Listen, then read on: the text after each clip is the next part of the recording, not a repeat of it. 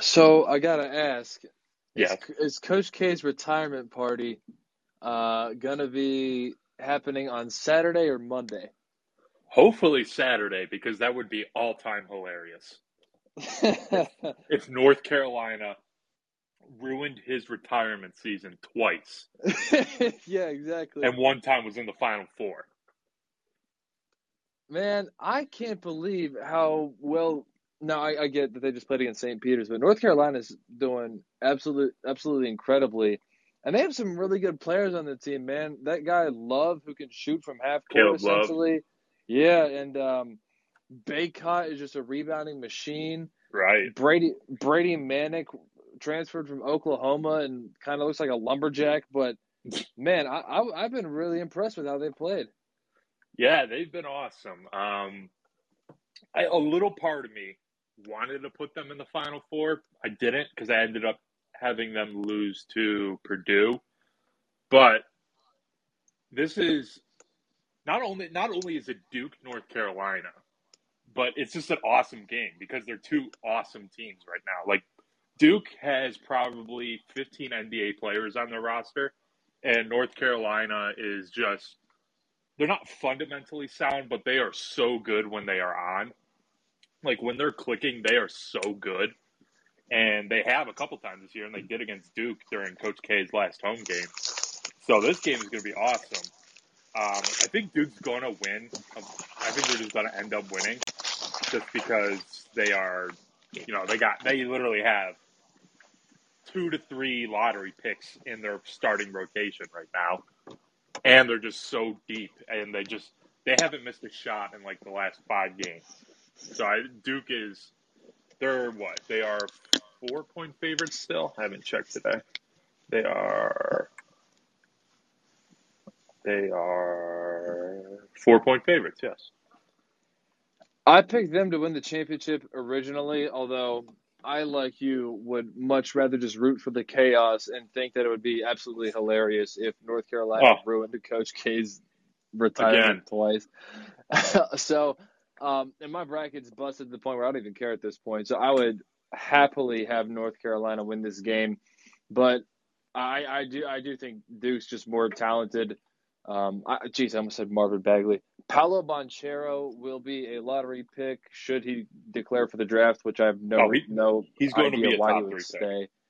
Uh, yeah. Um, well, all the ma- the, the uh, mock drafts that I've seen, they have so the top three are it, Chet Holmgren is in the top three universally. Uh, Jaden Ivey, the point guard for Purdue, is in the top three universally. And then it appears that Paolo Banchero and Jabari Smith, the two power forwards, are kind of interchangeable. But regardless, they're both right up there. So Right. we'll see what happens with those two. Um, I have a, a a large agenda against drafting po- power forwards very high. So we'll, we'll, we shall see what will happen. But Yeah, this this draft is pretty weak outside. It's like the um from a couple seasons ago, Anthony Edwards, James Wiseman, and Lamelo Ball. Outside of those three, and this year it's uh, Jabari Smith, uh, Chet Holmgren, Paolo Banchero, and and or Jaden Ivey. Outside of those guys, maybe Johnny Davis because he just uh, declared today from Wisconsin. Outside of those guys, there's practically nothing there. Yeah, so we'll, we'll see what happens. But AJ Griffin is a guy for Duke Mhm. who is also going to be, I think, Yeah, a lottery pick. He's he's a pretty good player. So I, I I unfortunately am going to pick Duke to win that game, Mm. but I would be perfectly happy if North Carolina ended up winning that. And also Hubert great. Hubert Davis is coming off as a really good guy and a really easy guy to root for Yeah, he's cool. because every time they have him in some sort of post game interview, he's always He's emotional. always crying. Yeah, which you know, it's a little bit Dick Vermeil esque, which uh, a, a little, little too much crying taking place. But I mean, my if they win the championship, he's just going to be a mess. But Oh, uh, it, it hasn't gotten old yet because it's it's only his first year coaching this team. But that may that may become an issue. Uh, I may start to hate him if that becomes a yearly thing. But for now, he's coming off as a really easy guy to root for, and that would also um, possibly lead to the Roy Williams Bowl if Kansas were to get past Villanova, Oh, yeah. which Villanova's second best player just went down. I believe Right. his name is Justin Moore Justin Jr. Moore. Is that Yeah. Poss- yeah. So um, that definitely makes it a, a little bit easier for Kansas. Although Jay Wright, who I uh, I heard a conversation taking place, and I think it's actually a really good point that once Coach K retires, uh, the best coach in college basketball might be Jay Wright. He has Oh, it absolutely is. three Final Four appearances in the past five tournaments because remember the 2020 tournament didn't count. So it's technically six years, but it's five tournaments. Three Final Fours in five tournaments is absolutely astonishing. And two of those tournaments, he was the national championship. So 2016, 2018, and then we'll see what happens now here in 2022. My knock on Jay Wright, and I, I do agree that he is the he is the best coach in college basketball once Coach K retires, but I, I think that's a little bit due to the fact that Roy Williams also retired. So I, I don't think we have a great second candidate because jo- both John Calipari and Bill Self, who is Jay Wright's opponent here in the Final Four, they both underperformed recently, despite the fact that they're still household names. They just haven't Right. been able to win championships recently. Uh, I believe both have won. It was the Mario Chalmers year with Kansas, and it was the Anthony Davis year uh, Correct. with Kentucky, where they actually beat Kansas in the national championship, ironically. But with Jay Wright, my, And Calipari coach Memphis. Unbelievable. It- yeah, you're absolutely right. So funny how that worked out. But Yeah. um, my issue with Jay Wright is that he has had a lot of flame out years. First of all, we can take this back to 2013 when the football schools left the Big East. That's when Jay Wright's success really started to kick in. Was when a lot of the competition left. Uh, so the Rick Pitinos of the world, who we uh, we're not going to argue that he's one of the best coaches in college basketball anymore because he's coaching in a conference that you and I can't even name off the top of our heads. Uh, Jim Boeheim when they left uh, to go to the ACC. Iona? Um, yeah. Um, Um, do you know the don't know. conference? no, I N- don't. Neither, neither do I. Um, so Jim Boeheim, his time is clearly past, although he's also a, a champion, uh, 2003 with Carmelo Anthony. But I, I he there is absolutely no argument in recent history, at least, for him to be named the best coach of college basketball. But Jay Wright's success really started to kick it up a notch when all the good when all the football schools left and the Big East basically got sliced in half. So I do hold that against him a little bit. And also after that, they've been a high seed a lot, which I give them credit for that. But outside of the two years where they won the national championship, and they, they've been, like I said, they've been a one seed and a two seed very frequently. They've had a lot of upsets in the first weekend of the tournament. So Mhm. I, I I think those two championships, and now we'll see. He's got his third Final Four in recent history. Although I think he has one Fourth. dating back to like 05 or maybe four. 06. Yeah, so four in total. I I think those Final Fours and those championships pick him up a little bit, but he has had some underwhelming performances. But I just don't think that there's a better candidate. So it's kind of by process of, of elimination. I'll go with him. Yeah, I don't think I'm trying to. Uh, Mick Cronin hasn't spent enough time at UCLA. Um, Bill Self and Calipari, Calipari are just choke artists. Um, Was Mick Cronin the Loyola guy? Cincinnati. He went from Cincinnati to UCLA. Yeah. Um, unless I'm like completely just wrong, but I am almost positive he coached at Cincinnati. You're probably right. Let me. Uh, there, there's someone who has a similar. He was there for a while too. I'm thinking. Oh, I'm thinking of Porter Moser. That's right. Yeah, then Who, Mick Cronin was uh, definitely the Cincy guy because he was that. Whoever was the Cincy guy was there for a long time. Yeah, and those guys usually don't leave if they're there for that long. So I don't know. Right. Let's see. I, yeah, I mean, there's a. I mean, Oats at Alabama, Eric Musselman in Arkansas. They're up and coming. Juwan Howard, I guess, is. I mean, Uh, Is this, is this Juwan Howard's second year? uh, I don't think so. Well, was John Beilein the coach of Michigan in 2018 when they went to the championship? Let's see. John Beilein was the coach of the Cavs in 2020. So, yes. The, yeah, this is um no no no. This is J- Juwan Howard's. Howard's th- third season. The COVID year was his first year. Ah, Mm-hmm. John Beilein. Good God. What a mess. I heard he said thugs. slugs. Yeah, he said slugs, and then he promptly and quickly resigned. Yeah, that was I, I think that was a terrible decision just to begin with for him to leave. hiring. Yeah. Well, I mean, not for him because you can't turn down the NBA at that point. But for the Cavs, I mean, you just had to know that wasn't going to work. Like, yeah, because he was 66 years old and he's never had never coached in the No, NBA, not not even as an assistant. it's so. Anyway, uh, Villanova and Kansas. Now, I'm actually really interested in this game because Villanova is getting absolutely zero love in the Final Four, obviously, because North Carolina and Duke are going to command the attention of everyone, and Kansas is the top remaining seed in the tournament. But this just kind of feels like a year Villanova is going to be like, oh, yeah, Villanova just beat uh, Duke in the championship by 28 points. It's like, wow, no one saw it coming. I'd like it, man. I would. I think I do. I like Villanova. I, I think Jay Wright is very easy to root for. I do think that um, just them being in the Big East, they have they're they're not like a mid-major school, but they're also Are they not a. I think they are at this point.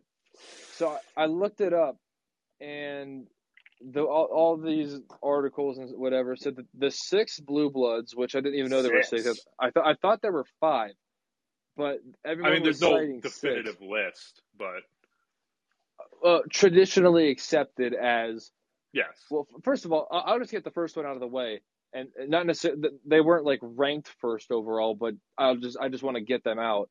Is Indiana first of all they're not, not they're not they're not blue, so it defeats the entire purpose of being a blue blood because the rest of the schools are blue, and also Indiana ha- hasn't had the success in nearly enough time for them to be considered a Well, current blue blood. You don't have to be blue to be a blue blood.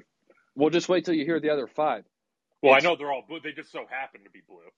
Well, it's Duke, North Carolina, Kansas, Kentucky, UCLA, and I Yeah. say Villanova replaces Indiana. So now we have six actual blue blue bloods.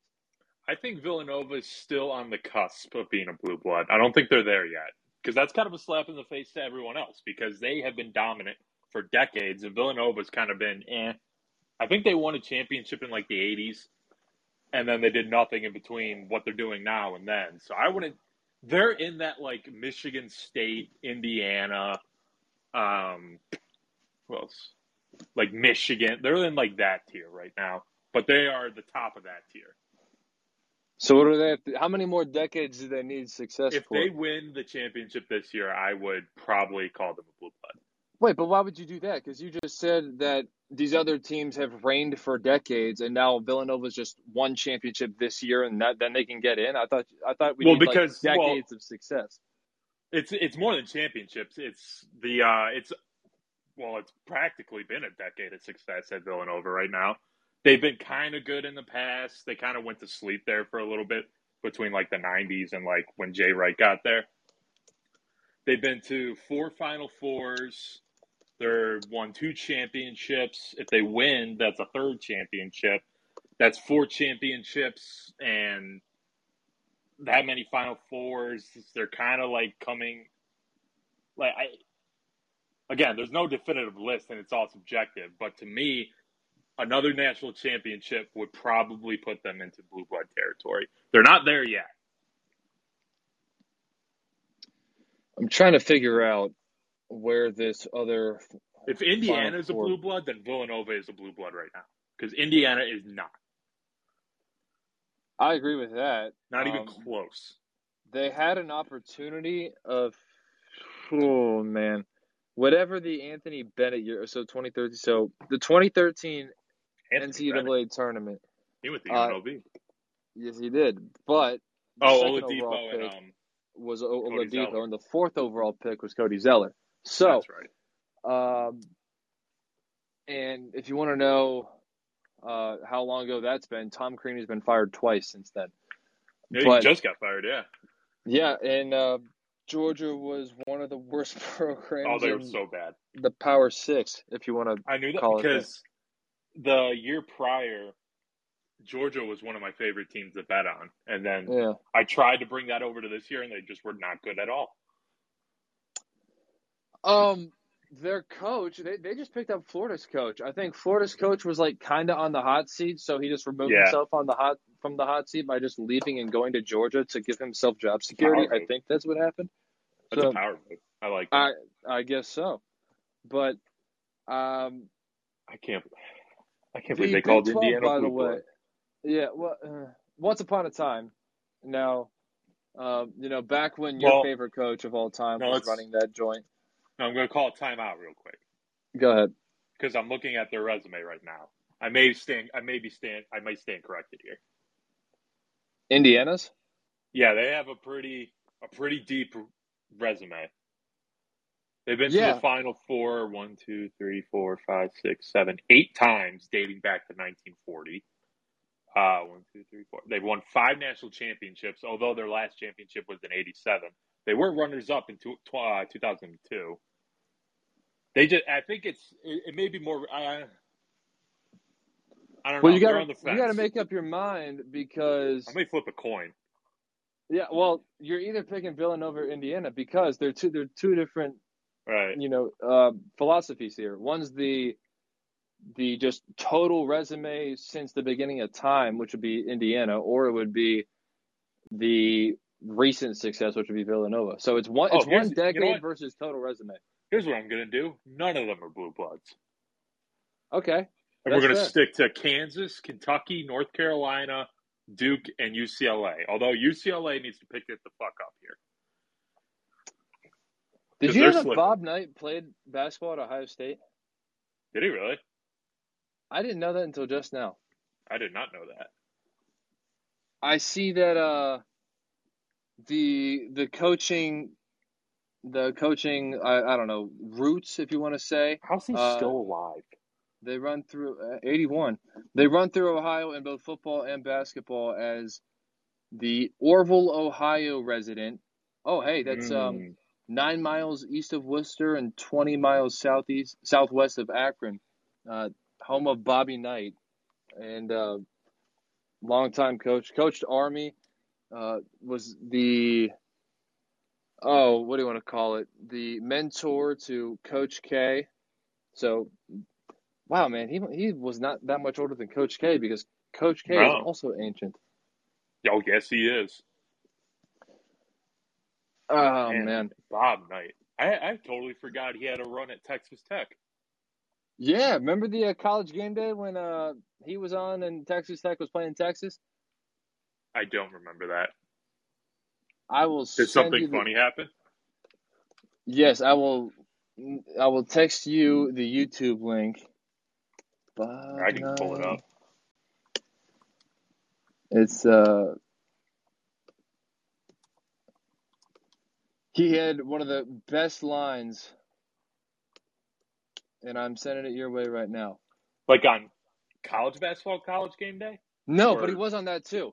And um uh he did I, I was watching a video recently of him actually on on college basketball college game day and he uh had a had a little bit of a an FCC violation on the air if you will. Oh, I remember that.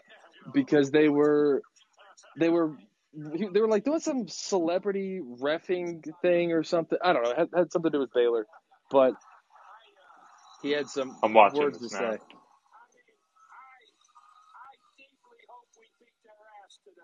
Yeah. There we go. Was this the game Texas Tech won against Yeah. Texas? Yeah, it was the Michael Crabtree game. Six seconds left. Coach Corso, Corso used to be wild, just firing pistols in the air and shit. Yeah, he was. Dude, he coached at Indiana for 30 years. Bobby Knight. Yeah. Wow. Was he fired? from Indiana. Yes. Knight was, He was oop, voluntold to leave. uh, no, because he was uh, he was specifically fired. Oh, wow. Did he do something bad? That's not like him. Yeah. Uh, nevertheless, Knight was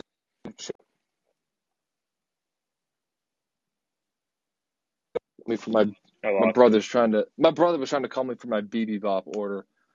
Um, Ah, so I'll text it. Okay, so I'll have to work on that. But here's the quote uh, from Wikipedia, which I get almost all my information from. So Correct. I trust it. High school teachers don't, but I do. Nevertheless. Knight was accused of choking a player during practice. Following the incident, a zero tolerance policy was instituted specifically for Coach Knight.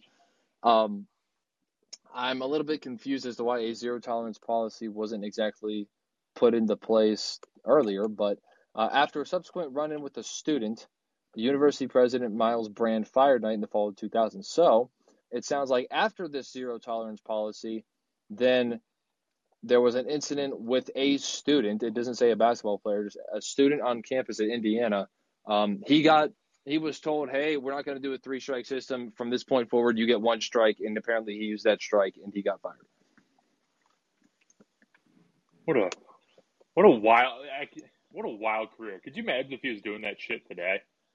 Oh, that would not fly. Do you remember Wow. when he uh when he popped his player's chin because the player wasn't looking him in the eye, and he like just pop, gave him a little shot to the chin to get him to look him in the eye, and he like literally just never broke stride in the conversation. Just you know took his fist and just like boom popped him up, and then just looked him in the eye and just kept talking about what they were talking about. What a terrible time to be alive. it wasn't that long. It, was at Texas Tech. Oh. I'm pretty sure it wasn't that long ago. No, it wasn't that long ago. Cuyahoga Um, Falls, Ohio. Where is Cuyahoga Falls? Oh, that's um out west. how far west? Uh, is it?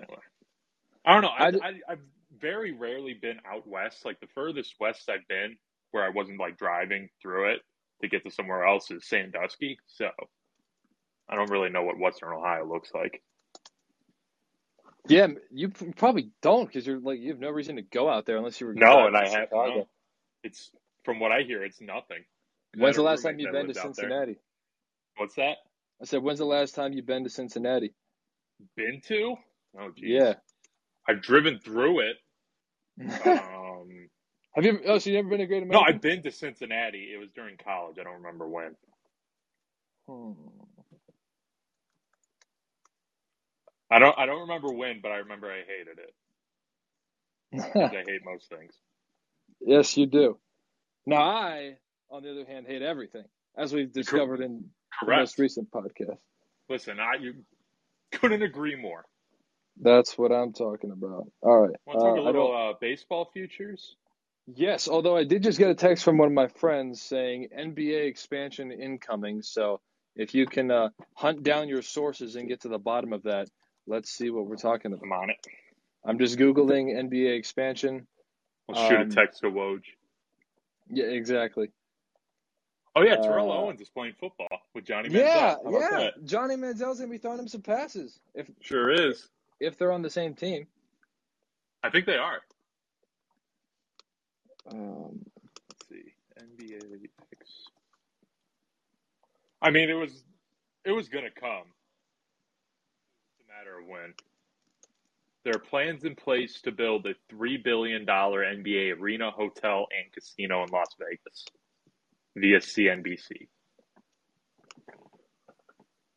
huh. So let's see. That's all. That's the only thing I've seen so far. So Tim, whoever you are, Oaks View Group announces they have acquired 25 acres of land in Las Vegas to build a new three billion dollar sports and entertainment district. Yeah, it's funny how Vegas has went from like Sin City, it's gambling, it's oh that's we can't have that. It's so nefarious, and now it's like uh, now now that now that the sports leagues realize that they can make a lot of money partnering with these gambling companies, now is like, oh we got to send every sport to Vegas. Oakland A's, Vegas A's. We're gonna have a Vegas basketball team. Raiders, you're moving. Uh, whoever else they have there. I don't know. Um, now, I don't think we're ever going to see any sort of, although, oh man, this would be just a golden opportunity, but it would be a really shady thing.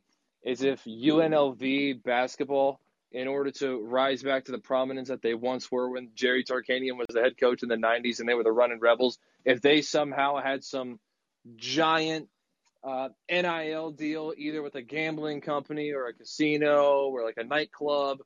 It, it would be just, it would be a horrible look because it completely tarn it, well, it completely elevates the idea that these kids are just going to college to have fun and not actually learn anything, even though, depending on where you go to school, that is 100% true.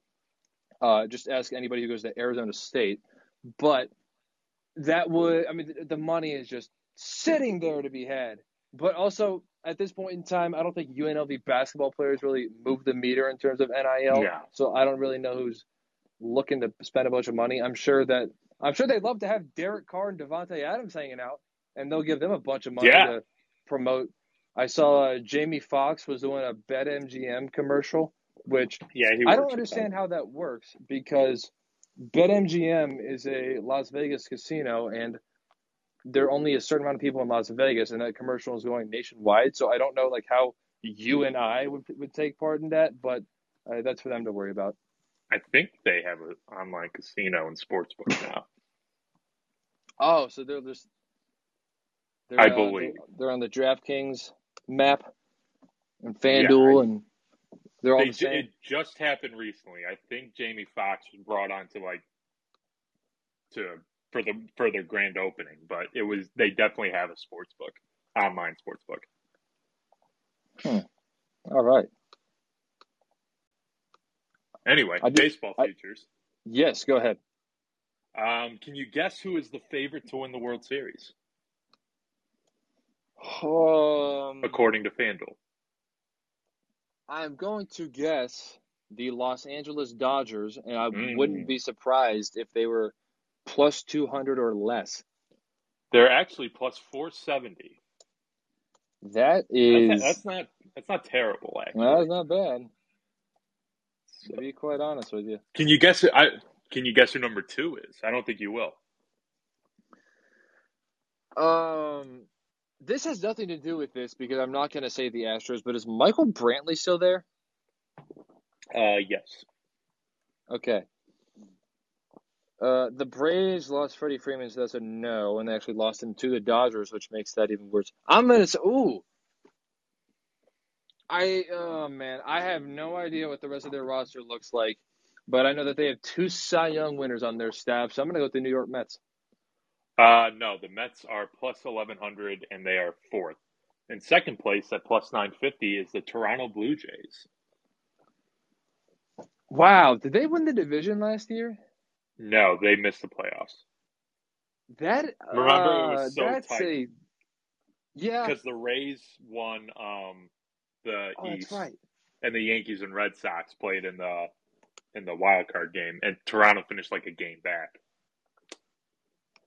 and they had Cy Young winner. yeah. That's just a um. I'm not sure how I feel about them jumping that high Yeah, missing yeah. the playoffs last year. We traded for Matt Chapman, so that's cool. Oh, I'm I'm a fan of his. He's really good. Um, his dad's not a fan of his. Just go watch the home run derby in Cleveland. Oh, bro, But- buddy, I was there. Yeah, so you Strike him saw out. him practically get beamed with every single pitch. Strike him out looking. It was Yeah. crazy. He, he was trying. You know what? You know what makes that even worse? He was the last minute injury replacement for Christian Yelich. That was. I got Oh, that yeah. news as me and my friend were driving down there, and I'm so bummed. Yeah, and uh, fans were not happy about that. No, I mean it was an awesome home run derby because of Joc Pederson and Vladdy, but Yeah, man, I had Joc Pederson. My friends and I do a pool every year where we just get eight friends and we just pick the and we do it like a little draft. right. I, I couldn't. I had Joc Pederson and I was pretty sure that he was gonna win, but man, that that oh, just so close. It was like it was like the like the first round or something like that too. So it wasn't even like the biggest Uh, it was the second round. biggest matchup. It's like when um like when Josh Hamilton had the best first round ever, and then Justin Morneau won the home run derby anyway, so no one even remembers. Okay, I'm gonna have to replace one of my trivia questions. Are you But kidding me? um, Are you kidding me? yeah, Okay, well hold on. What was going to be the fra- the framing of the question? who? It was going to be who won the home run derby, where just Josh Hamilton set the record for most home runs hit in a single round. Okay, because if you gave a specific year, I'm not sure I would have. If was it I think it was 2009 Oh, because it's either eight Because or nine, was- and I never was- know which one. because it was at Yankee Stadium, and it was the first year the new Yankee Stadium. Right. I just don't. Uh, no, wait. It was. I thought it was the last year at Old Stadium. That may sound more likely. So that would have been So I- 2008. Yeah, it was either eight or nine, and I can never remember. But I know it's one of those two. I cannot. What's the year Morneau won the MVP? Uh, I don't. I, I don't. Um, was, that was a little bit earlier. It was either oh, Okay. s- oh six So, or yeah. seven. It was 08, and it was at uh, Yankee Stadium, Dang it. the original Yankee Stadium, All right. Well, there's. I got. the house I that gotta, Babe Ruth sort of had built. Yep. The um. Oh, listen to this lineup. Go for it. Scott Sizemore was in this home run derby. Yes. Dan Uggla. uh, Was he in it too? No, he no, no, was. it was.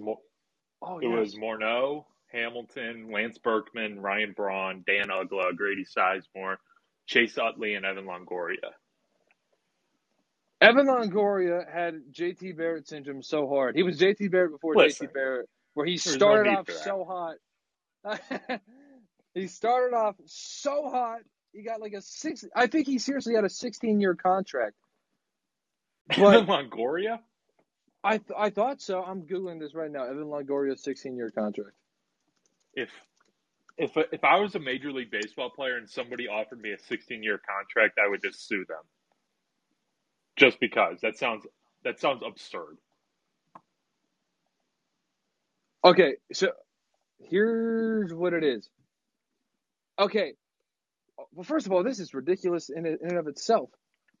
Uh, Longoria signed an unprecedented nine-year contract just six days after making his major league debut, and then followed that up with another seven-year extension. So, what year was the extension? It Yeah, sounds well- it- it sounds like the extension could have been like that later that week. I don't know. That sounds weird to me. Let's see. I'm looking at Spotrac right now. Yeah, this is telling me nothing. That's awesome. Oh, Let's see. So he, uh, in 2008, he signed a six-year, $17 million contract. Get it together, dude. Scottie Pippen over here. Good Christ. Fucking Ozzy Albies money. Ronald Acuna Jr. money. I have no idea how this contract is structured. Okay, it was um, it was four years into his nine-year contract. He signed the extension, so it turned out it basically was t- it was a nine-year and a seven-year, but they signed the extension with five years left. So it was actually like tw- uh, it was actually like five years and twelve years if you want to break it up that way. Okay. That's Which- still, The Giants are now paying. I think yeah. is he still in San Francisco? he still, he's still there? Uh, yeah, he is. Um, he has 317 home runs. That's pretty good. Uh, not bad. but he's also 36. Oh, He, uh, oh, he, oh man, and it was 08, and here's how because he was a three-time All-Star in his career. His rookie year was 2008, and he was a three-time All-Star. And those three years were 08, 09, and 10. Hmm. He, he came out really, really hot. yes, he did. Well, he was an early draft pick. Was he All not? right, you know, uh, I, I bet you he was. Let me um, third I think he was overall a top five 2006. pick. Yeah. Oh, Yes. yeah. I was supposed to tell you about my all-time fantasy baseball team. Oh, yes, you were. So actually, it's funny how it worked out because I believe I had the eighth pick. Um, and I was driving and I totally forgot about the draft. And I luckily I only auto picked one person, but it just ended up being Jose Ramirez, who I wanted anyway, so that's cool. So I took Jose Ramirez with my first pick. My second pick, I took Jose Altuve, pretty solid second base, third base combo. And then my next Yeah. two picks were Jacob DeGrom and Shane Bieber. Somehow I got them both. Had, Were your friends also on auto draft? How were they missing these guys? no, there's ten people in this league. It was, it's uh, it's a, it's not even my friends. It's just some people I knew from Primetime Sports Talk. Ooh, our old friends from Yes. back in the day. Yes, but I'll just read my team. So, Will Smith at catcher. Shout out Will Smith. Uh, Yeah. Trey Mancini. Chris Jose Rocket Altuve. pitcher. What's that? I said Chris Rocket pitcher. Uh, Trey Mancini at first base. Altuve second. Ramirez third. Francisco Lindor at short. Uh, Tim Anderson at second slash shortstop. Yuli Gurriel, who led the league in home runs last year, or no, he won the batting title last year at first base, third base. Springer, Brantley, Jorge Soler, Andrew Benintendi, and Chris Taylor are my outfield. And my two utility players are Franmil Reyes and Yoan Moncada. Pitching, I got DeGrom, Bieber, Emmanuel Clase, Justin Verlander, Marcus Stroman, Cal Quantrill, Ranger Suarez, Zach Plesac, Zack Greinke, and Mike Clevinger. That is quite the squad. I know it's. I, I I ran with a nice little loaded up on quality starting pitchers last year, and it helped me a lot. I also hit home runs on um, oh, what's his name from the Orioles? Yeah, Cedric Mullins and um a couple other guys last year. Yeah, Cedric Mullins, he came out of nowhere last year. I literally like somebody somebody in my outfield got hurt like the first week of the season, and I'm like, okay, I'll just pick this guy up, and he never left my starting lineup. No need. No, listen, I- fantasy baseball though, man, that shit is a full time job Yeah, it is because you got to update. What is it? every week? single day, every single morning, Every day. every single day. I was in a league once where it was a um, it was like a weekly lineup that you set. Right, we do daily. It's a grind. You probably know everybody's stats in the entire league playing that. It is a good way to like, if you want to keep up with something, just play like daily fantasy sports or something. I, obviously, this isn't DFS, but right. I, I had one of my. Have you ever hit big on one of the daily fantasy sports? Yeah, I won. Well, define big. Uh, few hundred for a night. Yeah, the most I ever won on DFS was like two fifty. That's pretty good for what, like a five dollar entry or something. Yeah, something like that.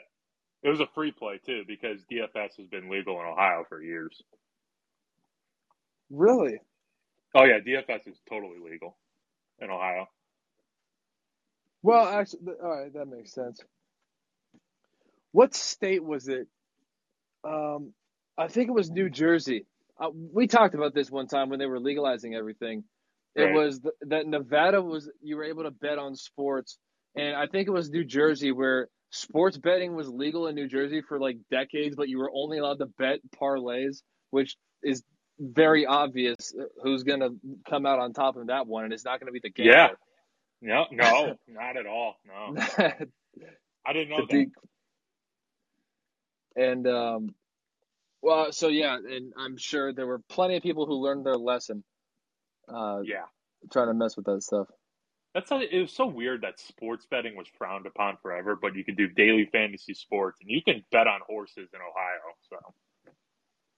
So. Yeah that um yeah like if you just go to like oh what's it called? It's like Scioto Valley or something here in Columbus. They have a horse track. Yeah, a little brown drug, little brown jug stealing the little the widely known Michigan Minnesota rivalry.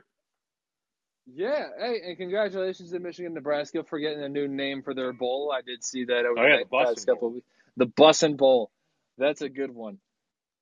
I have to watch the new episode. I didn't watch the one with Fred Taylor in it. I have not either. I'm I'm I'm, I- still I didn't- so upset that I blew the Justin Morneau one. Now it's gonna you're gonna give me a hard one, and I'm not gonna know. Mm. I got one I think you might know. Okay, I'll I'll be prepared. I'll uh, I I- think I got some good ones for you too. Um, there's one that I'm worried about being too easy. Um, it's either gonna be Mm. really easy for you or really hard because it, it's a little bit obscure. So you're it's one of those you either know it or you don't. But I think it's like I, I'm trying I'm trying to, you know, step out of some of the basic questions that I would ask and ask you one that you may not expect from me. That that might be a little bit more in your wheelhouse than mine, but we'll see how fair it is. hmm I'll tell you what, because we got off track from the MLB winners. Um, futures. Oh, I totally forgot.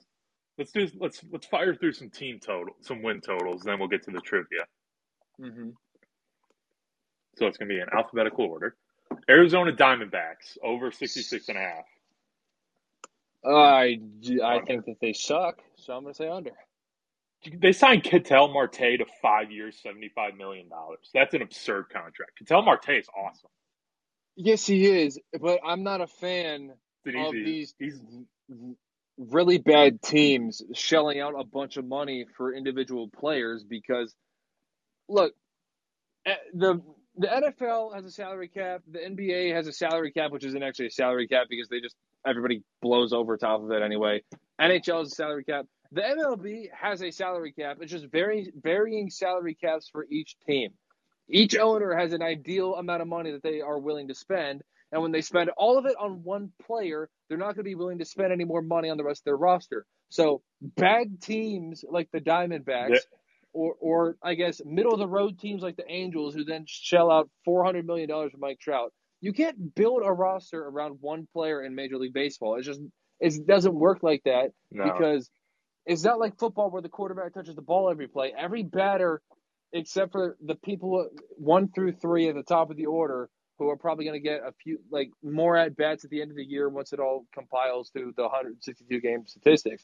But for in general, in a baseball game, every single player, as far as um, the at bats go, are going to be about the same opportunities at the plate. So I, I really don't like shelling out that much money. If it were another team who were, was maybe a middle of the road team trying to, they were like the Blue Jays. You mentioned they were in a really tight race last year, trying to make the playoffs. They just barely missed, but they still have a really good roster and a lot of reason for optimism coming into this season. Mhm. If maybe they shell out that much money for him to push them over the edge, sure.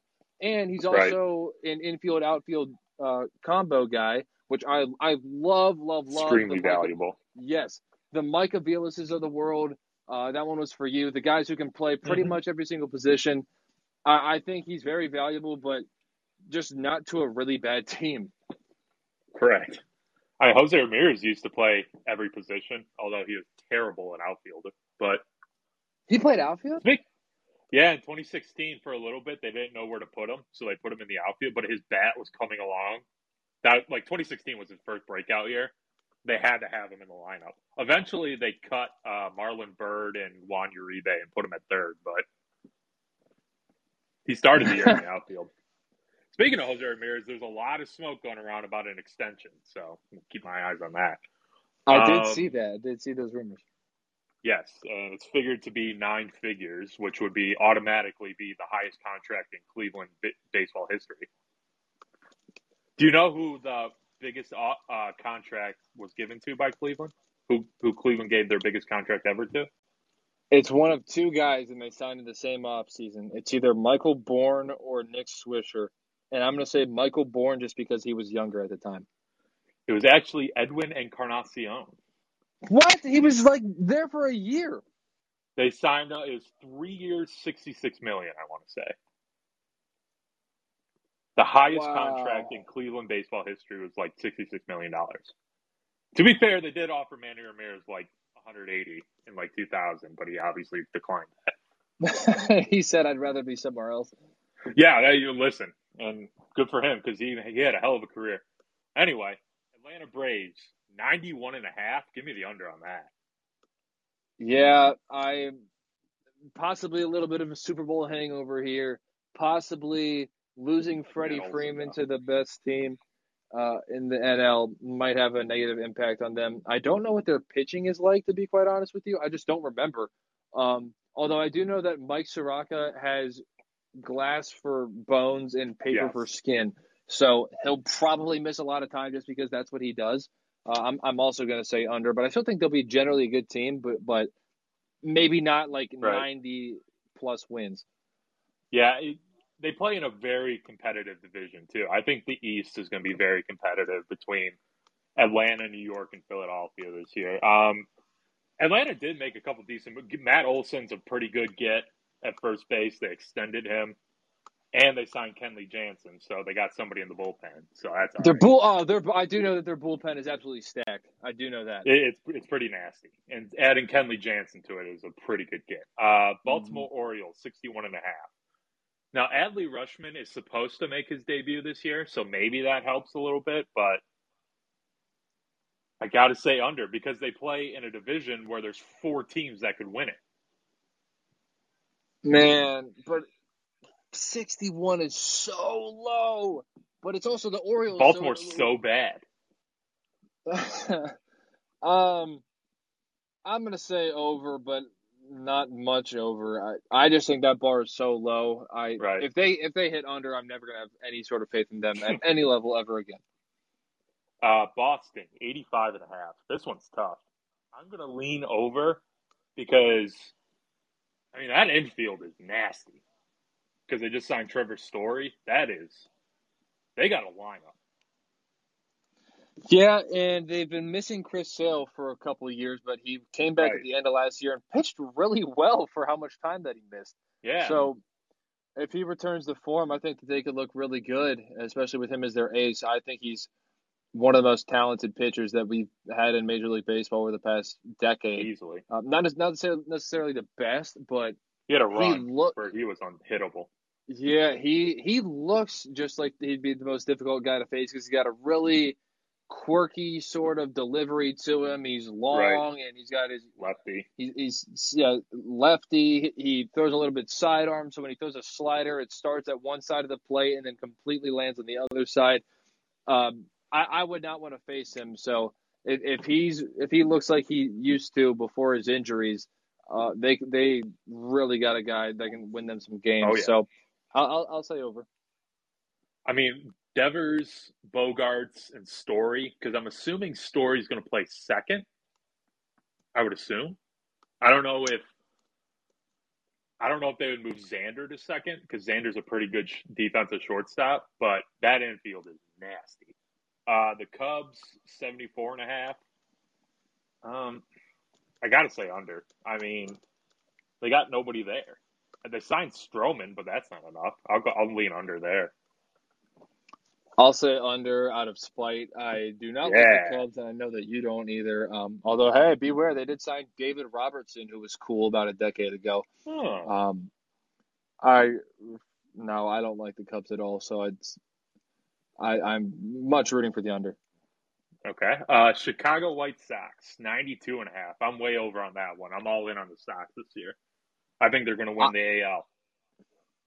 I am too, actually. I uh, am way in on them. I think that they're going to win a whole lot of games. One of the most talented rosters in Major League Baseball. Great Oh, yeah. lineup. You got you got your third baseman, bullpen. Moncada, who was, is a really good third baseman. They got some arms back there. Liam Hendriks, Slida. Um, Kimbrel, yeah, Crochet. I, I completely forgot that Kimbrel was there. Um, so we, I, they should be, and this is a time for us to, you know, hop on our soapbox a little bit. Every single year, I don't want to see the Reds. I don't want to see the Cubs. It should be every single year the White Sox should be playing the Yankees in the Field of Dreams games. We shouldn't be mixing up the teams Oh. because those teams didn't play in the movie. So they should Wait, be playing playing in in the it Field this of year? I think the Cubs and the Reds, or maybe maybe the Cubs and the Cardinals, one of those two. But uh, not the White Sox and not the Yankees, which I have a huge problem with. But regardless, the uh, the White Sox are going to be a really, really, really good team this year. I think they're going to push 100 wins, and I'm going to go over with you. Right. Uh, let's see. I'm trying to look for 2022. They got Reds versus Cubs. For some reason, I thought Cleveland was supposed to play there at one time, but I guess not. Maybe in Um, 2023. Have they already scheduled that? I th- they may ha- uh, no, but I for some reason I thought Cleveland was supposed to play. Oh no, because Cleveland played at the um the Little League World Series last year against Los Angeles. That's right. I don't like that game. I I, the, I, the thought I thought it was uniforms. cool. The uniforms are obnoxious to me. I feel like it's more for the kids that are there, but it's it's pretty Oh, cool. uh, yeah, absolutely. It's it. It's not for the traditional baseball fans. It's for them Oh, to have fun, the the kids to meet the players. But The the whole color schemes on the uniforms drive me nuts. I just I just love ESPN's baseball broadcast because they have like the bats mic'd up. Like the crack of the bat on ESPN is unbelievable. Um, next up, speaking of the Cincinnati Reds, uh, 73 and a half under. They blew it up. They blew up their team. They got nothing there. Outside of Votto and Moustakas, they got nothing.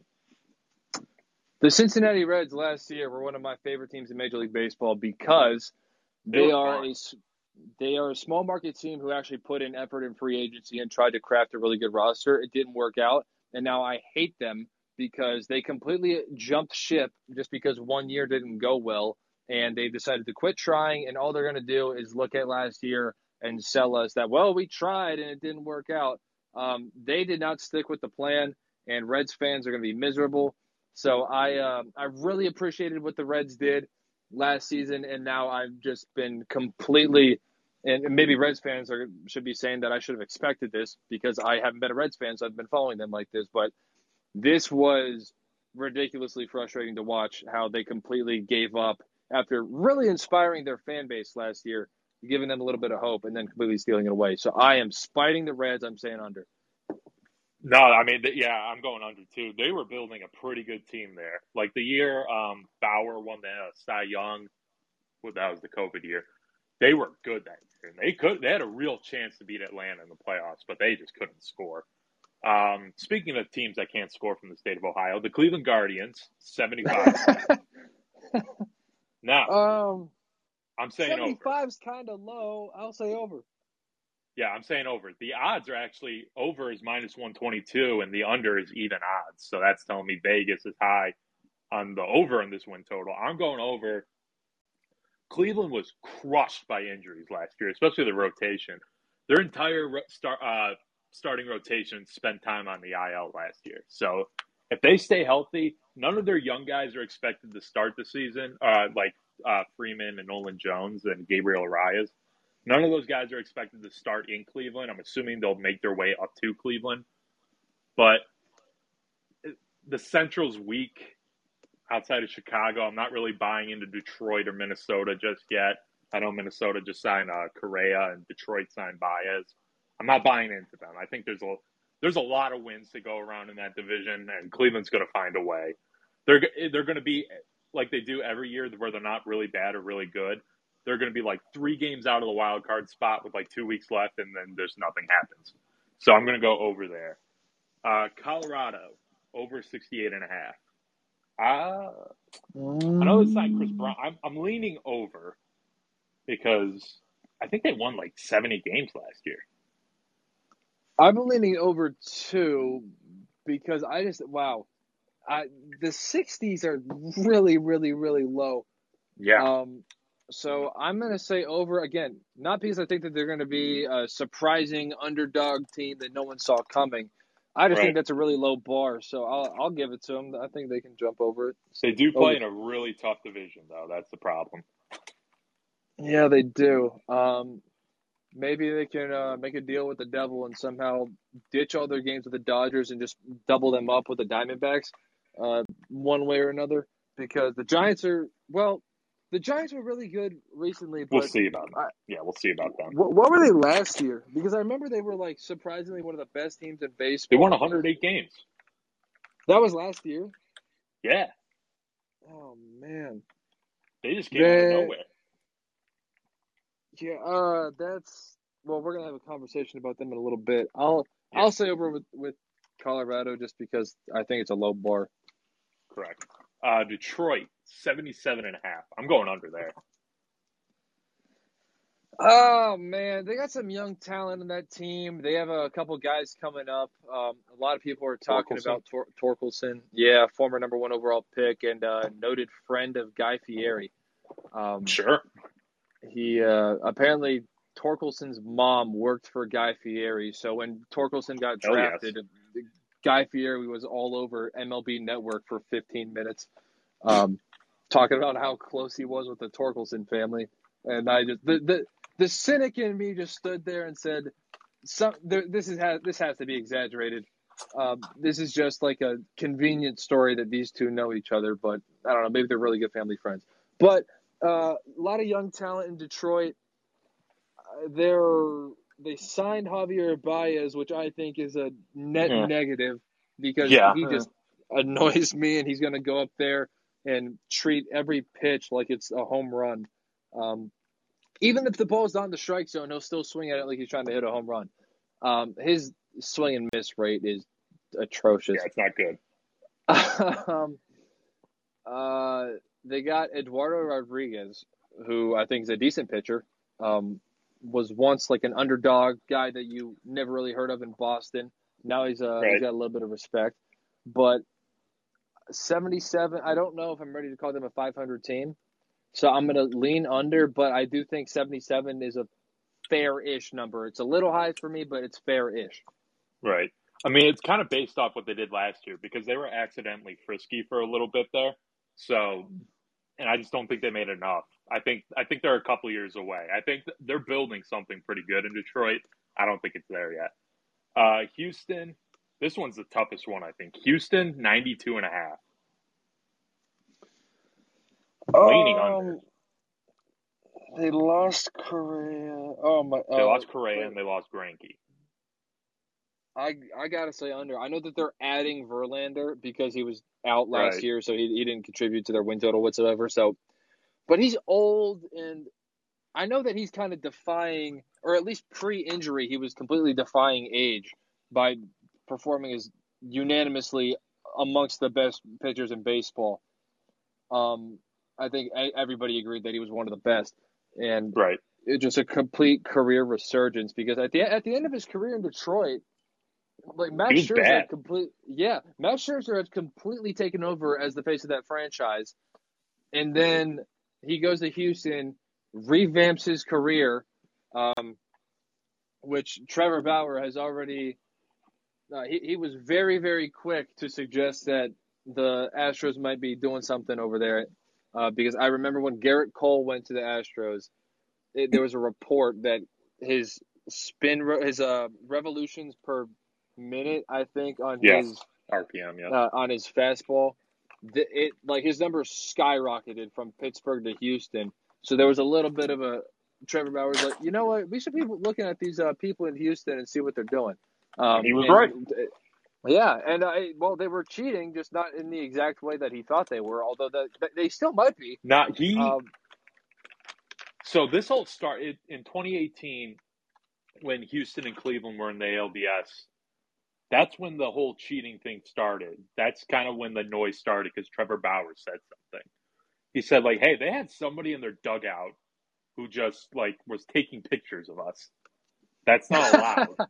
and then like nothing happened about it for a year, and then it just everything went to hell for Houston. yeah, so he was on the case. Um, Oh yeah, and I'm I'm gonna say under because I think losing Correa and Greinke is enormous. Um, I would love Verlander to be good again, but it's just it seems like Right. a tall order at his age coming off of Tommy John. Uh, That oh man, I, I don't I don't feel good about this team right now. I'm, although I think they're really talented, and I still think Jose Oh, Altuve. As much as people hate Altuve, I think he's a beast. Um, I, I gotta say, it's uh, I'm going. they got a solid infield. Yeah, they do. And you, They got, Yuli um, Gurriel is still right. really good. They got Gurriel, Altuve, Bregman, who I love, and they just signed uh, Andrelton Simmons. So they got a good Oh. shortstop. Yeah. So they, they they're still going to be good, but I think that division's going to be wildly frisky because the Seattle showed something last year. Los Angeles, the Angels, I think, are going to be a little bit better this year. Oakland's going to be absolute dog water, but um, Mm-hmm. it- it's good. That, that's just too many wins um, for a team that lost two of their mo- more important players. Or not two of their more important, like two very important players. Uh, Kansas City, 74 and a half. I'm going under there. I just don't think Greinke moves the needle that much at this point of his career. Bobby Witt Jr. is going to be fun. I can't wait to watch him play. But uh, outside of that, I mean, you, is Salvador Perez really going to be the that guy again this year? Yeah, is he going to hit a home run every single game? Um, no. Uh, I will go over, but not by much. I uh, and I don't have a great reason why, but I'm slightly over. I, I don't think they play in a great division, so I think they could be a team that could steal some wins where they maybe shouldn't. Um, I, I the way I see it is that the White Sox are going to run away with this thing, and then the other four, someone of the other four has to be a surprise team because they can't all be bad when they're all playing each other. I- Unless Right. I, I, I just don't think that they're all going to beat themselves up. I think one team's going to separate themselves, and I'm, I'm not even saying that's going to be the Royals. I'm just saying that this is a seemingly unpredictable division. So I'm just going to kind of go counterculture here and just uh, roll with the Royals for a slight over. The over is currently plus 102. Um, all right. Got the Angels, 83 and a half. That one's tough. Um, I'm going to lean under, but I think they're going to be right around 82, 85, somewhere around there. So, but I'm leaning under. I'm saying under because I just I've learned that this team is going to disappoint because it's just what they do.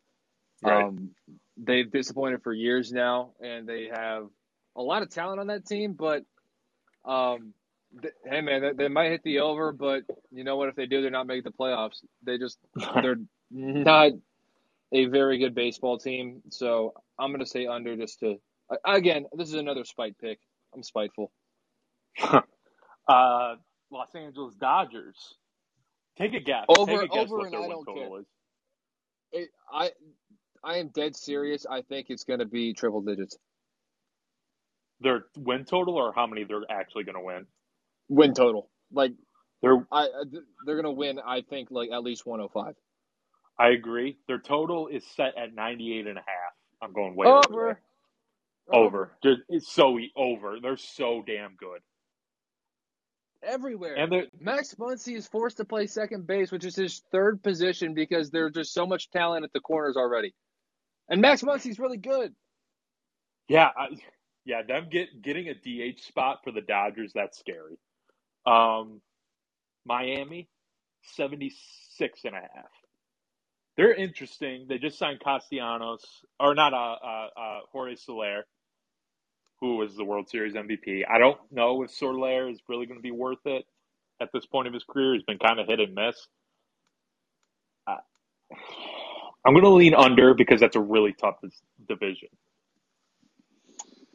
I'm gonna say under because I just don't think they have a whole lot of talent on that team. Um, they did a couple years ago. They had some good pitchers.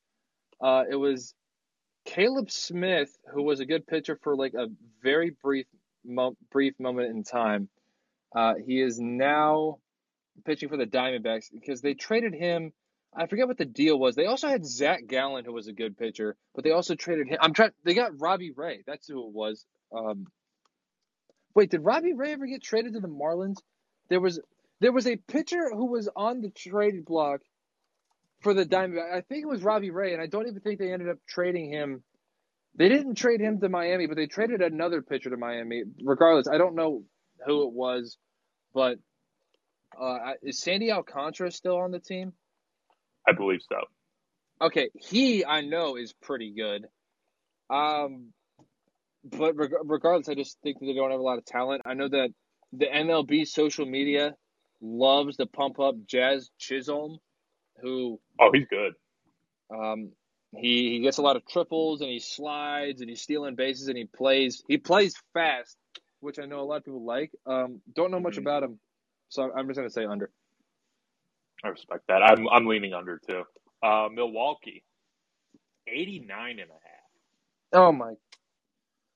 Um, the problem the, the Central is not good, No. but the problem is the Brewers are like could win this division with like 84 games. So I'm going to say under. 89 and a half, I'm going to say under. If I had to bet it, I'm not going to, but if I had to, I'd say under. I'm going to say under because I can't stand the idea of Andrew McCutcheon going to this roster and winning the division. Um, I, my heart can't handle that. I'm going under. Sorry, I'm feeling something. Um, That's okay.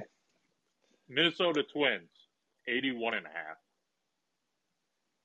Okay. I don't know where they were last year, but Carlos Correa can't possibly make them that much better.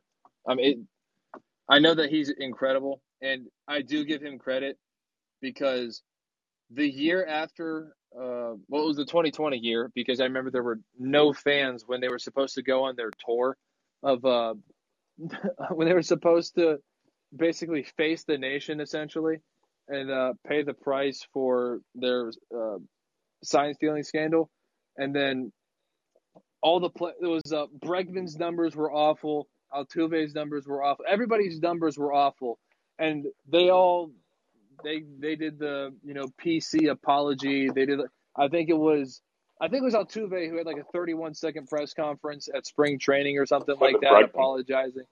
Uh, Bregman, but the one guy who basically took the microphone out of Ken Rosenthal's hands and looked in the camera and said STFU. And then he was the one guy who actually had good stats that next season. So I do give Carlos Correa credit because he was the only one who actually played well that year. But despite the fact that he was kind of the, and I understand that the lockout really messed up free agency. So Mhm. it wasn't exactly Correa mania like it was supposed to be, but he was the hot name this this summer or uh, this winter, I should say, and he ended up in Minnesota. But I still don't think one I don't think one player Right. makes all the world's difference in the world. So I'm gonna say under. Yeah, I'm I'm leaning under too, just because I'm I'm higher on Cleveland than I am Minnesota, so I'm going to lean under there. Yeah, I mean Car- is awesome, but I don't think because Minnesota was really bad last year, so I don't think that's gonna. I don't think they're going to do much anything. I'm leaning under there. This one's tricky. The Mets, 91 and a half. I give them a thumbs up. I say over. Hey, I, I I'm going to say over two if they stay healthy. If they stay, because deGrom has not stayed healthy at all throughout his career, and he's getting up there in age. He's like 35 years old, so he's getting up there in age. He can't stay healthy. If they stay healthy, they're going to be fine. And if Lindor, I I don't see Lindor being that bad again at the plate.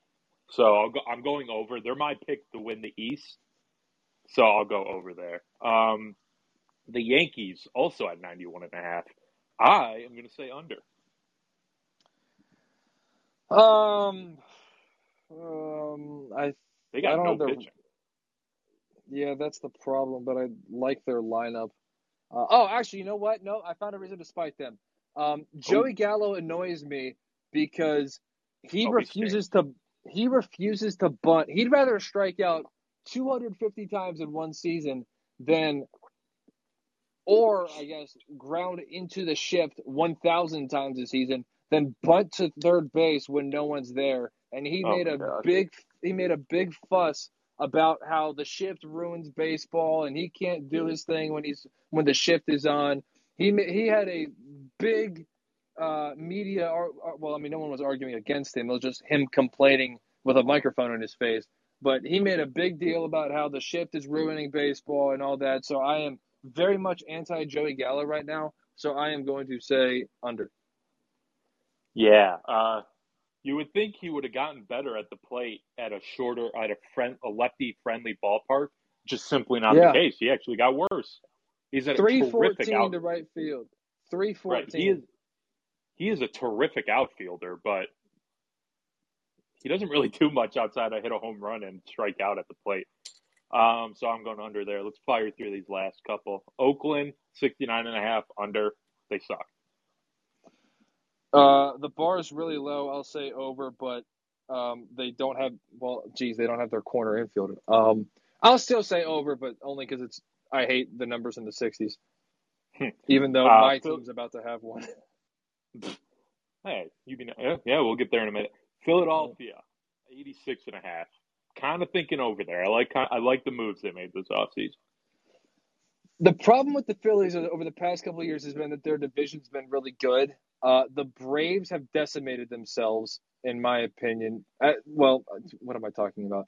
I'll, I'll, they only lost Freddie Freeman, at least to my knowledge, but I don't know. Maybe they lost somebody else. Uh, but I I, think do so. think Oh, Soler. so. Uh, well, he was good. Is Joc Pederson? His pearls are gone. His pearls are in San Francisco, right? Mm-hmm. So, all right, they did lose a little bit, but um, we'll find out what Ronald Acuna Jr. is going to do returning. So Oh, the yeah. Braves have the Braves have been the Goliath, so to speak, in that division recently. As in terms of, I'm not saying they've won it every year because I don't even remember to be honest with you, but they've had the most talent, and some of that talent's gone away. So I feel like this is a time for the for the Phillies to strike. Um, they've kind of been the bridesmaid recently, but I think it's time for them to be the bride. I'm going to say they're going to go over. Hmm. Your Pittsburgh Pirates, 64 and a half. Oh man. Uh, I'll say uh, zero zero zero pitching. I'll say under. Yeah, they're going to go under. I, I am rooting for them to not lose 100 games again, but they're going to go under. By the way, I Um, forgot to mention Chris Archer is pitching for the Twins. Another reason to go under. Mm, I might pick them. Yeah, way under 30, 30 and 132. Yes. Um, the San Diego Padres, 88 and a half. I'm gonna do it. Give me man. the I'm over. going- I'm I'm going over with you. I think this team completely flamed out when they shouldn't have, and they have Clevinger, which they didn't have last year. So They're going to be uh, without Tatis for a while. That I forgot that he likes motorcycles. Uh, I, I will still say over. I'm still going over. I'll still go over. Uh, San Francisco, 85 and a half. I think they're going to go under. I think they just wildly overachieved last year. Buster Posey's gone. Kris Bryant is gro- gone. Well, give me the under. I'm going to go with the under as well for everything that you just said about the overachieving. In addition to that, I I did predict the Padres to remain as one of the best teams in the NL West. So I I think that they're going to steal a few games away from the Giants. Uh, I think they regress. Now that is a giant drop off from where they were last year, which does Yeah. scare me. That's like 23 games, but I think that they severely overperformed. So Right. I'm uh, I, I I think that they're severely going to to disappoint this year. At least Hmm. disappoint their own fan base in that case. Uh, I will go under two. That's who the uh, uh, the Guardians opened their season with at home, the Giants. But um, Seattle, 83 and a half. I'm going over with Seattle. I like what Seattle's doing. Yeah, they were one of the those Blue Jays type teams last year where they were trying to get it together. They were in it the last day of the season. Yeah, and they, I, I really like their spirit because they, I think, traded their closer at some point last year, and the I heard the locker room. I, I say that like I'm an insider. I heard somebody else talk about this.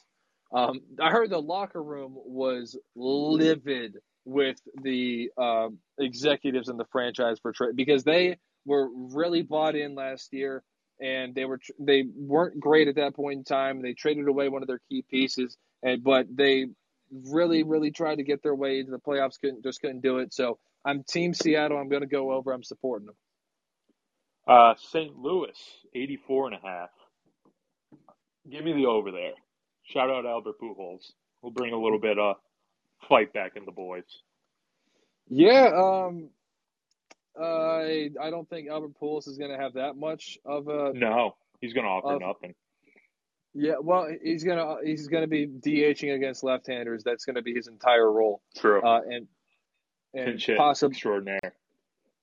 Yes, uh, and he'll be pinch hitting against. So it'll just be him and Corey Dickerson essentially trading off the DH role depending on who's pitching. Um, I'm going to say over. I think they have a really talented roster. Uh, I love that Arenado and uh, Goldschmidt are in the same are playing the corners of the same infield. That is just insane to me. But I am a big fan of those guys. But it's the defense. They had four, I, I think. Actually, it may have been five. They may have had five Gold Glovers last year. I believe Um, so. Harrison Bader in center, uh, Tyler Owen left. They had it. I, I guess Yadi's the one I'm not sure about, but he may have been a Gold Glover. But the corner infielders as well. They have a very good defense, and um, I'm gonna roll with the over. I think that's a low number to be honest with you. I do too. I think they're going to end up winning that division. But um, Tampa Bay, 89 and a half. Give me the over there. Tampa Bay is really good. I don't know how they do it without any stars in their team, but they always do. So I'll give it to them. Over. Yeah. Um, Texas, 74 and a half. I'm going over. They made a lot of splashes this offseason. Uh, yeah, I guess they did. I forgot that. Man, they were really active in free agency, so I give them credit for that. But I just had, I just thought so little of them heading into this year before that.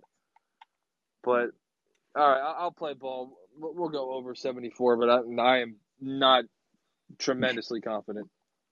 Now, I wouldn't be confident either. I just like, excuse me. Uh, they got uh, Semien, Seager, and uh, Jon Gray. That's yeah, the pitcher, Jon Gray from Colorado.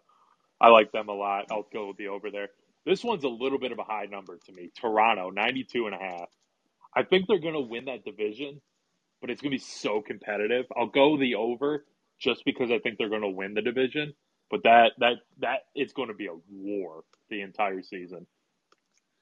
I'll go under because I think that the Red Sox are going to be a good competitor this year, as well as the Yankees, and then we we already we agree on the Rays.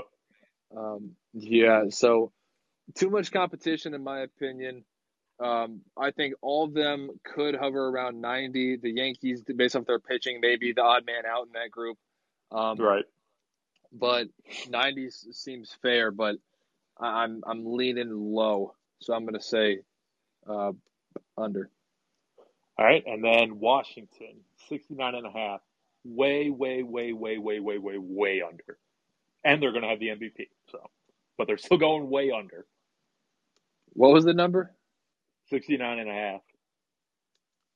Wow, you, I you- thought they would have had the lowest win total. Or not the low, like, low, like 65 and a half. Like, I thought, like, Pittsburgh and or, uh, Baltimore would have, like, 61, which is around what they have. That's a little high to me because Washington unloaded everything at the deadline. And outside of Soto, there's really nothing there. I didn't even No. realize they were that bad. Yeah, now Juan Soto is the best player in baseball, but and that's a fact. You can write that down. And they just unveiled the greatest uniform of all time. But um they're going under. They they they they don't got anything around Soto. Um, your confidence peer pressured me. I'll go under just because you sounded really confident. There's um, Oh yeah.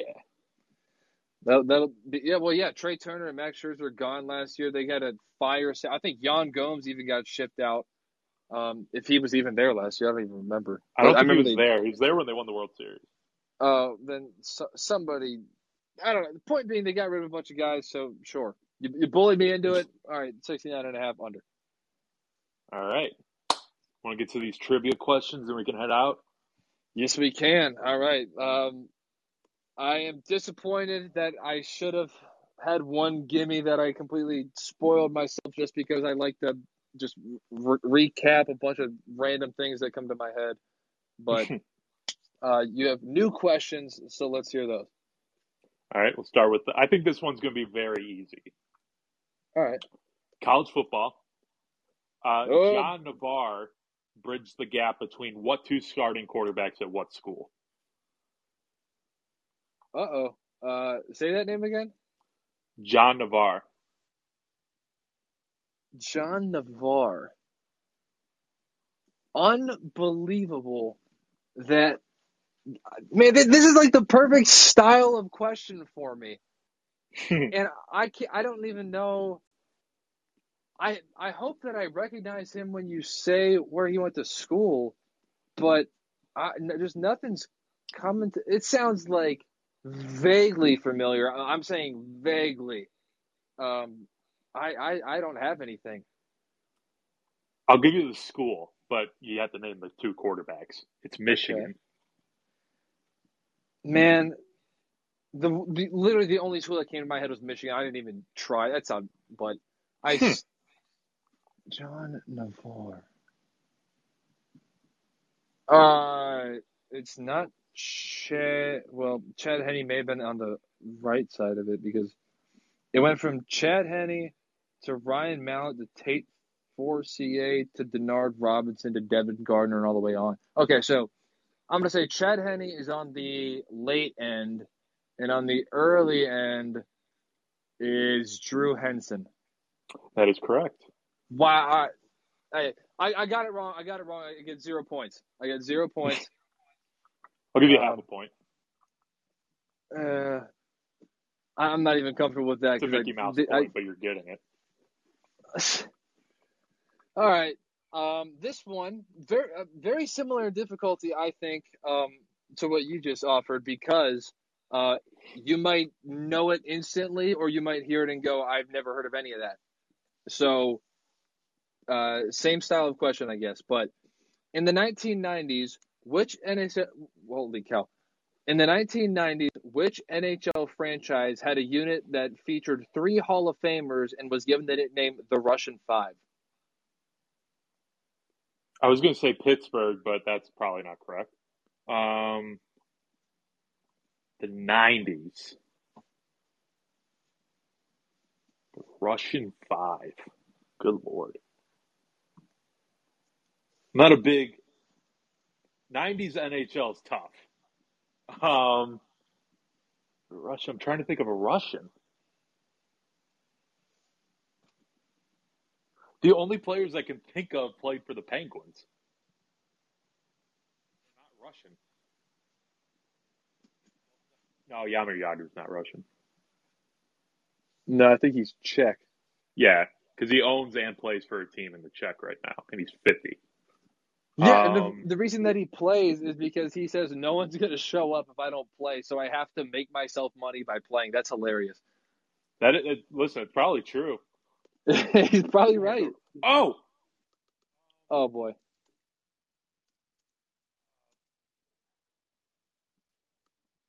that would have been early 2000s, I think, when Detroit had a lot of guys there.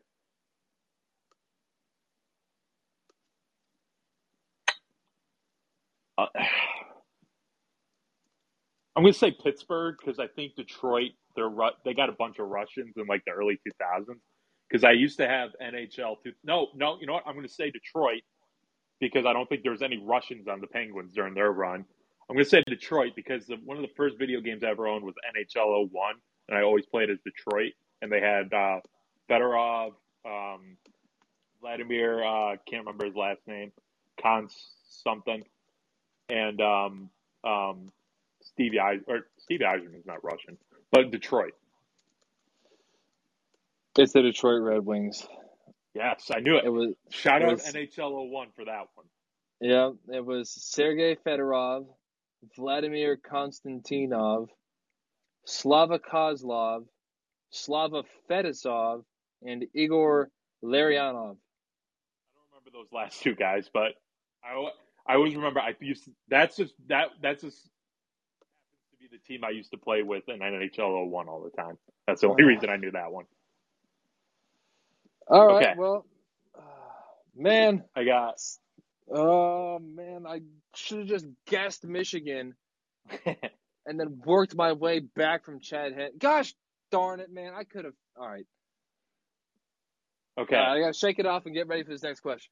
I got another college football one for you. All right, let's do, gotta do better. This is the BCS era only. Oh no. Okay. This team has had the most BCS bowl appearances without ever winning a game. Four appearances in BCS bowl games. That seems too easy, but I gotta count out all four before I just shout out Notre Dame. Um, Ohio State Fiesta Bowl, Sugar, Bowl against LSU, National Championship against Alabama. Oh, I think there was one more, but I there was a bowl game against Oregon State, but I'm not sure if that one was. Well, let all right. Let's try to. Now, now let me think of those ESPN graphics because they all say I think we're like 0 and 7. So it would be the Clemson playoff game, which we lost, the Alabama playoff game, which we lost, and the Ohio State Fiesta Bowl, which we lost. Well, now it would be 0 and 8 because we just lost Oklahoma State. Um, I man, I don't think that you would give me such an e- unless you were just trying to make fun of Notre Dame, but I thought you would have just asked that first. So if the fact that you're asking this question second makes me think it's not Notre Dame, because I feel like if you were just trying to make a joke, it would either be the first question or the last question. Why would you pick the middle? You know what? I I'm just gonna say Notre Dame because I haven't had one other team pop into my head, so I'm just gonna say Notre Dame. It is Notre Dame. Okay. Uh, Jeez. I did that on purpose. I knew you. I knew you would have that line of thinking that I wouldn't put Notre Dame with question number two. That's the reason I did it. And you were. It was. It was only the BCS era. So whatever happened in the college football playoff era doesn't matter. It was the Fiesta Bowl against Oregon State, where they got rolled. Um, the Fiesta Bowl against Ohio Yeah. State, the Sugar Bowl against LSU, and the championship game against Alabama. Yeah. Thanks, Ocho Cinco. No, All right, that's who it was. It was Ocho Cinco and Houshmandzadeh that's right. Well, was dancing. on Hushman's it. out of there at the same time? I believe so. All right. Uh, I have two more questions, and both are football related, so appropriate. Wh- Um, gosh darn it, I just spoiled half of the answer to this one, but um, all right. Which major professional sports owner? I just gave away that it's in the NFL. Um, which, which all right? So which NFL owner co-founded Home Depot? Oh. Let's see. Trying to, I'm trying to search my brain and see if I know where Home Depot originated. So I probably don't. Huh. Which NFL owner? Definitely not the Haslam's. How did Probably they get not. Uh, Pilot J, the gas company. Yeah, that'll make you a Um, lot of money. Yeah, um, quite a bit. I'm assuming it's not the Rooneys. Do the Rooneys still own Pittsburgh? Yeah, um, I don't know which one it is though. Uh, Yeah. maybe Art or Dan or something. I don't know. I thought Art just died, but there's probably like a billion Arts. Um, it's probably not Kroenke because he's busy buying and destroying everything else. I just don't know any owners. I don't know this one. Arthur Blank, Hmm, yeah, I never would have guessed that. the uh, you can find him in a suit on the sideline at Falcons games. Hmm. Shout out Home Depot one time. Okay. Uh, my last question Tie- is in tie game. Yeah, my last question is in baseball. Okay. Uh, in the last twenty or uh, thirty years, two players have gone back to back in the home run derby. Name them. Have won back to back home run derbies, I should say. Um, thirty years. It's 1992, right? Yes. I all right. I'm going to just quick trigger shout these ones out. If they're right, they're right. If they're wrong, they're wrong. Ken Griffey Jr. and Yoenis Cespedes. Those are both correct. Yes, let's go. I don't All know right. the years. I don't remember the years. Um, neither do I. Cespedes, I think, was 13 and 12 and 13. Yeah, uh, yes. Hey, remember when Aaron Judge and Giancarlo Stanton were supposed to be like bring the home run derby back to prominence? They actually won back to back years. One in 16 and Judge one in 17. That yeah, because Stanton was going for the back to back. Then I think like Miguel Sano won possibly. Um, No, it was Judge at oh, oh yeah, he did. He did. He did. Um, all right. Uh, my last question for you is about someone who you should know about because I believe not only did he play for the Browns, but uh, he's also rumored to be your coach just about every single year. So, uh, well, first of all, do you know who I'm talking about already? Um, Josh McDaniels, Bill Cowher. Bill Cow. Oh yeah, that's true. All right, Bill Cowher had one job as a coordinator in the NFL prior to becoming the head coach of the Pittsburgh Steelers. Where was he a coordinator? See, I think it was Cleveland. I'm not sure about that. I know for a fact he played there. I'm almost positive he coached there. Um, Bill Cowher, or uh, not Bill, that is incorrect. He well, Hmm. he Let me uh, think. was- Let me think. This won't count, but let me think. Okay. Although I will say he was a special teams coach and a defensive backs coach in Cleveland before he became the coordinator at this spot. Oh, okay, coordinator. I was correct. Well, it says, it says special teams coach. It doesn't say special teams coordinator. And I also just don't consider way, special teams. correct.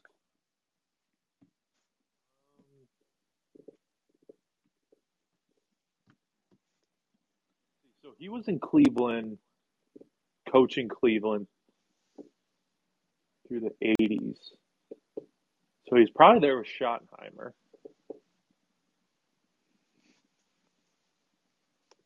I don't know where Schottenheimer coached after Cleveland. I can't remember.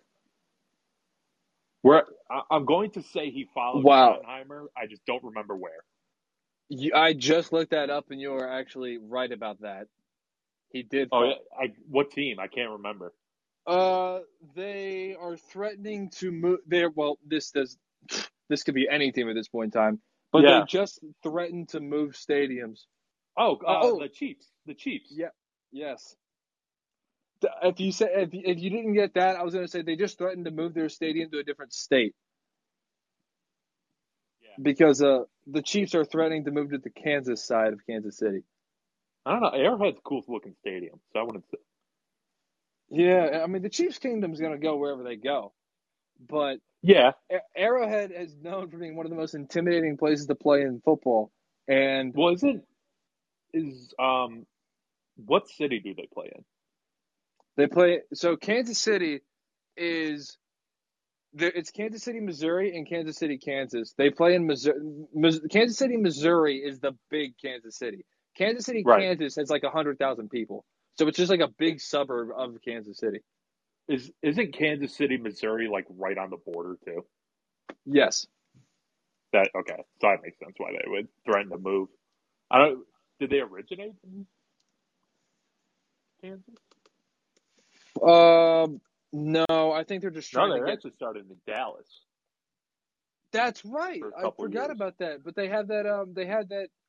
Uh, that Throwback logo helmet. Yeah. Yeah, with the state with the state of Texas on it, which is a really cool uniform. The Chiefs have really Yeah. good uniforms. They do. They have a solid uniform. They used to play in a place called Municipal Stadium. They're just stealing our whole fucking flow over here. But um, word for word, bar for bar. Yeah, it is literally practically in Kansas. Where's Kansas? Is Kansas City, Kansas, just like the spillover of Kansas City, Missouri? Pretty much. What a dumb it. Just, just simply name it something else. I know. Uh, I don't That's- know the history. Well, I sh- I could be learning the history of uh, Kansas City, but um, yeah, they call it a KC Mo. KC Mo. Kansas City is like a pretty cool looking city. I'm sure I'll be there at some point, and I'm pretty Yeah. sure the Royals are looking for a new stadium too. I don't know why I that think- stadium is gorgeous. Yes, it is. The the fountains in left and right center. Oh, gosh, Kansas City's a pretty cool looking town. I'll make my way over there at some point. I'll, How I'll, I'll close go is Kansas City to St. Louis? four and a half hours, so it's not that close. Oh heavens, no, oh, oh heavens. It's basically well, it is border to It's border. like from Cleveland to Cincinnati. Yeah, exactly, exactly. Man, that was a great round of trivia. That's the first time I lost. No, no, no, no. I I've won either one or two before that. Uh-huh. Um, The score the score might be three to two me. Uh, I think ish, or thereabouts. I don't know. For today? Oh no, just like over the however many times Oh. we've done this. Listen, and, and I didn't. You didn't win this one. Let me just say, I had a terrible performance because that Detroit one shouldn't count. That Red Wings answer shouldn't count because that was just happened to be. I just pulled that right out of my ass. I I thought though I actually was pretty impressed with the logic and the connecting of the dots that you had. I actually thought that was pretty good. I literally was just trying to think of one Russian, and I ended up. Oh yeah, the Red Wings. I forgot they had like a thousand Russians on their team. Yeah, but you took it all the way back to playing the video games and all that stuff. Yeah. Cool, because that was like the, one of the first sports. Vi- the first sports video games I ever had was NHL 01, NCAA 03, NBA Live 06, and uh, MLB MVP Baseball 2003. I mean, NBA 2K12 taught me almost everything I know about the history of the NBA. Oh when you had to like unlock the old school players and teams. yeah. 2K today is weird. I've, I've been playing the. I got a one of the new next gen consoles, and I've been playing the My Career. One of the first things you can do when you get drafted is like a tweet, a negative tweet about your opponent, uh, about your team, and then you, it's just a PR disaster. It's fucking awesome. It's awesome. I I miss the way, uh, and it, it, they still might do this, but I, I haven't checked in a while. But it used to be where, uh, like after like five games with a new team, you could just always request a trade. Yeah, It's still so- like that. Is I it got just- drafted by the Rockets. oh yeah, man, we used to always get drafted by the same teams. Everybody was getting drafted by the Rockets or the 76ers or something. Well, you can get drafted anywhere in this one. It's you can you have options. You can you can go straight into the NBA out of high school. You don't play any high school games, which is wrong decision. You can go to college and you have a select amount of colleges to go through, and you just play the NCAA tournament, or you can go go straight to the G League. Yeah, well, well, that is factually inaccurate because, well, not not No, what can you're go to the G saying, but no, it, it's just you can't go from the high school to the NBA right now. So I don't know why they have that in the video game. Why would that even be a setting? I think you can. It's just the amount of years after high school. I think you have to be one year removed from high school. Because your guy is a big YouTube star for some reason. They don't Oh. really tell you why. And you can sign like music. You can start your own record label and fashion label. It's pretty cool. It's very Man, you re- you remember the 2K recently where like your friend died in a car crash or something? Yeah. Man, these storylines. are- You're you get drafted and your best friend dies in a car crash. Yeah, and then um, there's the one where like your dad's old friend tries to become your agent. I think that. Yeah, I think that. I don't remember that one. Oh well, there's um, oh, I totally forgot the actor's name, but and I I should shouldn't forget because it's a it's a guy that Oh, that was know. um that was the last uh, 2K21. I remember that one because I got Oh, that really? game late. The- I, I went to Syracuse. I first of all, they make you play high school games, uh, which you, you I'm dominating those high school games. And then I went to Syracuse, particularly for the uniforms. Mm. Syracuse went has some to- fantastic I'm- uniforms. I'm running with two my careers right now. I have I always usually make like a shooting guard who is like a Russell Westbrook mold, but who can actually shoot, and then I make a out- outrageously large center. My first guy went to UCLA. My second guy, my center, went to West Virginia. Man, they uh, I, I love how they have, and I think Madden's doing it now too, where you have select schools where you can go play and kind of It's do a the same wild thing. list of schools. It's like Michigan State, LSU, Miami, USC, Clemson, Nebraska, Texas Tech. Just a wild list of schools. But Speaking I of- think I did I did see that they are working on a new NCAA college game. That, uh, College yeah. basketball. Oh, that's sweet. That is sweet. I, I missed the college basketball game. Um, I will give you this. Speaking of a wild list of schools, there is a, and speaking of Kansas City as well, there is a Kansas City recruit, uh, big time recruit, one of the top 30 players in the nation according to Rivals. One of the, he is the number three offensive tackle in the country. His name is Cayden Green. Here is the list of the top five schools that he is pursuing at this point in time. Uh, Oklahoma. All right. Okay. Fair. Right. Miami, Florida. Uh, Okay. all right. Good. All right. Michigan. Okay. Yes. And then uh, Missouri and Nebraska. Sure. Uh, what decade is this where Oklahoma, Nebraska, Missouri, Michigan, and Miami are your top five schools? Shout out to 90. Yeah, uh, this this kid's been in a coma for a long. No, this kid's been on YouTube his entire his entire childhood watching '90s highlights. Mm. Someone's got to. Yeah, Someone's got to remember when those schools actually won. yeah. All right, Th- that was a great round of trivia. We have to preview baseball. Baseball, I think opening day is going to be happening The by seventh. the next time. So- actually, no, no, no. Literally Yeah. a week from today. Yeah, so um, we might we we might add on a little bit. We might cover some preseason awards and make some predictions, something like that. But um, we'll, we'll have more content, and we will have a national champion in college basketball. And, And by the time we come back, Coach K will be retired, that's whether I in can shame or in victory. I, I can promise you that, and uh, that's what we're going to be talking about. And uh, until then, everybody take care. Peace.